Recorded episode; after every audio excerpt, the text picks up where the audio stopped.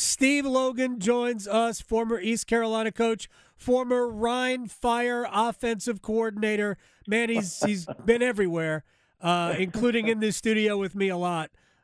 Coach, how you doing? I'm telling you what, you're going back into the history books. The Rhine Fire, which was one of the two best years of my life, by the way, coaching football in Europe now.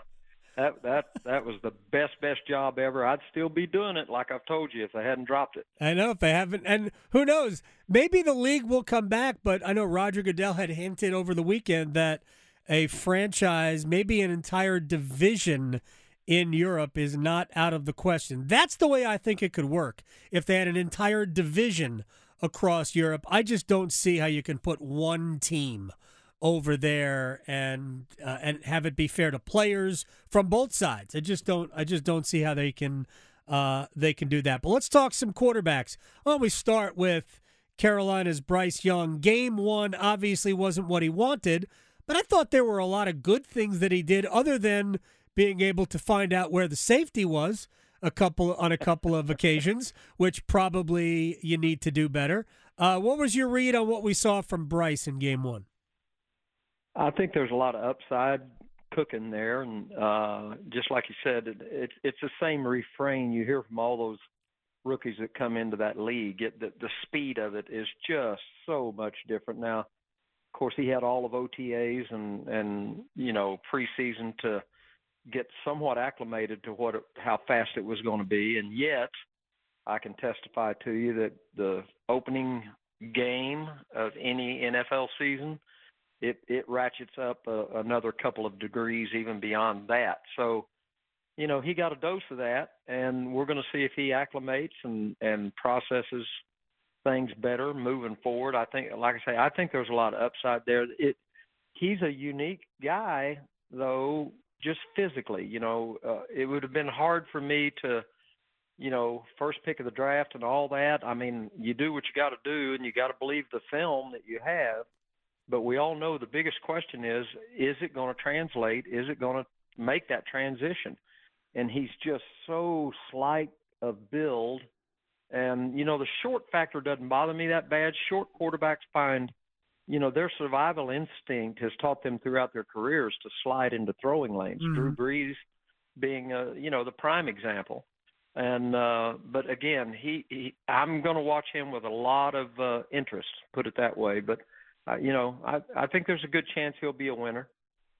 Yeah, I mean, it all depends. I mean, a winner, depending on what Carolina surrounds him with.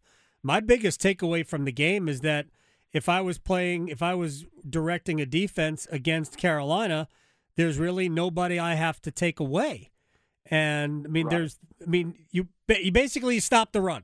If I stop the run, I probably have Carolina in control.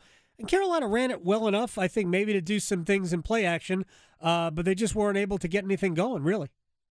Well, just think of this. Eventually, Tom Brady leaves the New England Patriots out of frustration with what? Not enough weapons to support him. Now, you're talking about Tom Brady, for crying out loud. So if it can affect a Tom Brady, it affects every quarterback in the league, and all the way down to the collegiate level. You got to have somebody catch football. And you've got to have somebody that can separate, and you've got to, you know, ideally you've got somebody that forces the secondary to double cover. Now, when that happens, everybody else's game can go up a notch, the rest of the receivers I'm talking about, because they're in a single coverage, and those kinds of coverages are relatively easy to discern for the quarterback. And so, you know, the domino effect kicks in, but you're right. I don't see anybody that scares you to death on Carolina's receiving corps right now. Steve Logan is joining us here, quarterback guru on the Adam Gold Show. I'm not going to say it would that Bryce Young shouldn't play this year. In my opinion, the Panthers really don't have an alternative. All respect to Andy Dalton at this point. Jordan Love had the benefit. Whether or not his relationship with Aaron Rodgers was mentor, mentee, whatever, he had the benefit of watching one of the best who has ever done it play for 3 full seasons before he gets his opportunity, and he looked good yesterday. What benefit is there to not playing right away? there's a lot. I can testify to that. You know, we went through a tragic unfolding of events. When I was at Tampa Bay, we brought in a young man that was he was our first round draft pick, and Josh Freeman was his name, and a great kid. And it was announced by ownership that he was going to sit his first year. Well, that lasted exactly 2 games. And he was thrown into the league into his third week in the season. He was thrown out as a starter. And we suffered through a 3-13 year that year. Now, the next year we went 10-6 with Josh. And, but then the wheels fell off all over again. But I'm just saying that, you know, you can analyze that thing any way you want. I mean, you can pick Peyton Manning, right? He goes 3-13 and throws 90 million interceptions. Well, when you do that with a young man, there's now a fork in the road is coming very quick. Will that experience break him or make him? And, well, Peyton Manning, it made him, right? He toughened up. He figured it out, and off we go. And I could sit here and drag up 3, 4, 5 names that it actually broke the young man, and he never recovered. So, you know, there's a lot of ways to skin the cat. I would say this about Aaron Rodgers. Guess what? He sat there for 3 or 4 years watching Brett Favre, right? Yep. So, I mean, ideally, there's no question the best thing to do is to absorb it for 2 years and then go give it a whirl. But those days are long gone. There's too much money involved, and, you know, throwing them out, that's the routine now. You're a first-round draft pick quarterback, you're playing, and you better get ready, and here we go. And now where it goes from there, it's anybody's guess. We've got enough data to know it's anybody's guess. Yeah, well, I mean, the data also tells us that first round draft pick quarterbacks succeed about 1 out of every 3, and that number is actually lower among top 10 draft pick quarterbacks than lower. Let me interrupt you right there, okay? I'll give you Bryce Young. I'll take Brock Purdy. Right, I mean, Brock Purdy was Mr. Irrelevant or whatever that crazy thing was. He was last pick in the draft. And I got news for you. He's good. He's going to be good. Yep. And he's good. I'm just telling you. I don't want to hear it. No. I know he's on a good football team. Yep. He's a good, really good NFL quarterback. So there it is right there. I'll take Brock Purdy, and whatever else you give me, you take Bryce Young, and let's go play. I'll bet on me. Yeah, right now. There might not be any difference between the two, to be honest. Correct. There might be no difference between the two in the long run. Does it help that he is on an exceptionally good and dangerous team? We talk about Carolina doesn't have guys you have to worry about. San Francisco's only got like 4 of those guys. Everybody. McCaffrey, Debo Samuel, Brandon Aiyuk, George Kittle, a good offensive line, and maybe the best defense in football. Other than that, they have nothing. But guess what? When Brock Purdy got hurt last year at a critical time, did that offense shut down? Yes, it did. Yeah, it did. So I'm just telling you, Brock Purdy's really, really good. Well, I mean, in fairness, but he's a 7th-round pick. Yeah, in fairness, though, they actually didn't have another quarterback. I understand that, but I'm just saying you can't just have the quarterback a la Tom Brady getting frustrated and leaving. You can't just have great wide. There's a lot of competing agendas at work, but you got to have a good quarterback. That much we do know, or you're not going anywhere. All right, let me ask you real quick, and then I'm going to I mentioned that I was going to ask you about Novak Djokovic for a second, but because you and I have talked about this before, but if you can, as quick as you can, sum up the difference between playing quarterback in college from the eyes of a quarterback and playing quarterback in the NFL and how that has changed over the years. I can tell you real quick. You want it real quick? I'll give it to you real quick. Playing college quarterback is throwing a football through a tire. That's relatively difficult, but doable. Throwing completions in the NFL is throwing a BB through a keyhole. And I mean that. And I've told when I coached professional quarterbacks that were coming in, which I did in NFL Europe, they were transitioning in. Yep. I would tell them, I say, throwing footballs through a tire, those days are over. You have to now accept the fact that a wide-open receiver at this level has exactly 1/2 of a step on the defensive back. He's open, okay? And that football has got to be a BB through a keyhole accurate, and then we're all going to have a good time because you just threw a completion. But until you accept those standards, the new standard, it's a BB through a keyhole, not a football through a tire. That's the difference. Do you like Drake May's future as a quarterback? Yeah, he's a first-round pick, and there was a lot of good things that could happen there. And that, you know, that's pretty easy to see.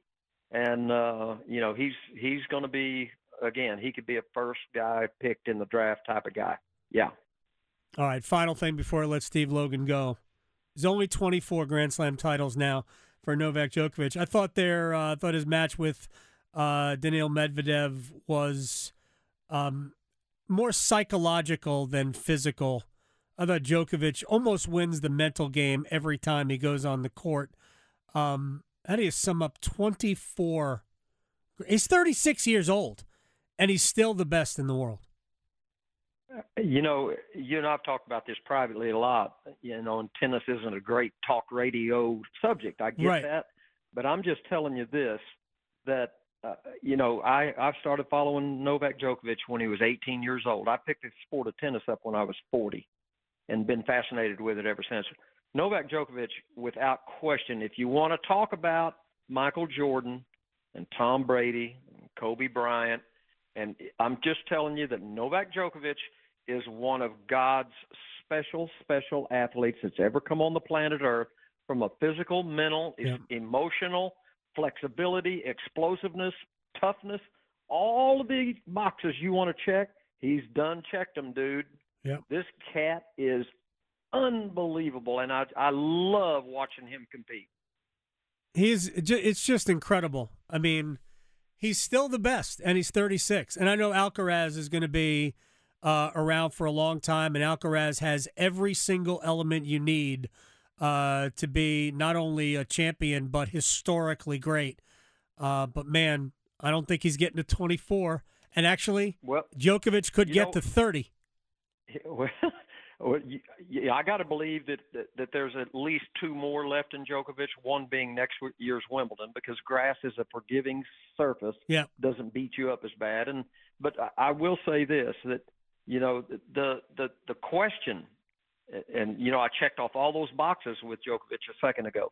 Here's the big deal concerning tennis or any other sport, but particularly tennis, is durability. Yeah. Durability. Can you – like you're talking about, he's 36 years old, for crying out loud. And he's a physical specimen. Can Alcaraz or any of these young guns coming up that are immensely talented, will they have the durability to chase it to the number 24? Man, this is going to be like Joe DiMaggio's, what is it, 58-game hitting streak? That or the Ironman streak, right? That Lou Gehrig had. That, I mean, to be able to, just talking about durability, that is just, it is incredible. And it's such a physical game now. It's no longer a finesse game. It's just such a physical test. I mean, not only that, Adam, but here's the thing about tennis too, and Rafael Nadal said it best. You know, his body finally broke down. Yep. And he said this, and this is profound. We're the only professional athletes on the planet that play on cement. They do. And I can testify. Listen, I can testify that I will not step foot on a hard court. I still play tennis hard. I play it hard. And it's a violent game. The stop, start, begin, you know, all that stuff. It doesn't look violent. It's a violent game on the body. Yep. I will not touch my foot on a hard court. And I'm just telling you, what it does to your legs and low back, call Andre Agassi about his low back. No question. It crippled him. It did. Steve Logan, you're the best, man. I'll talk to you very soon. All right, man.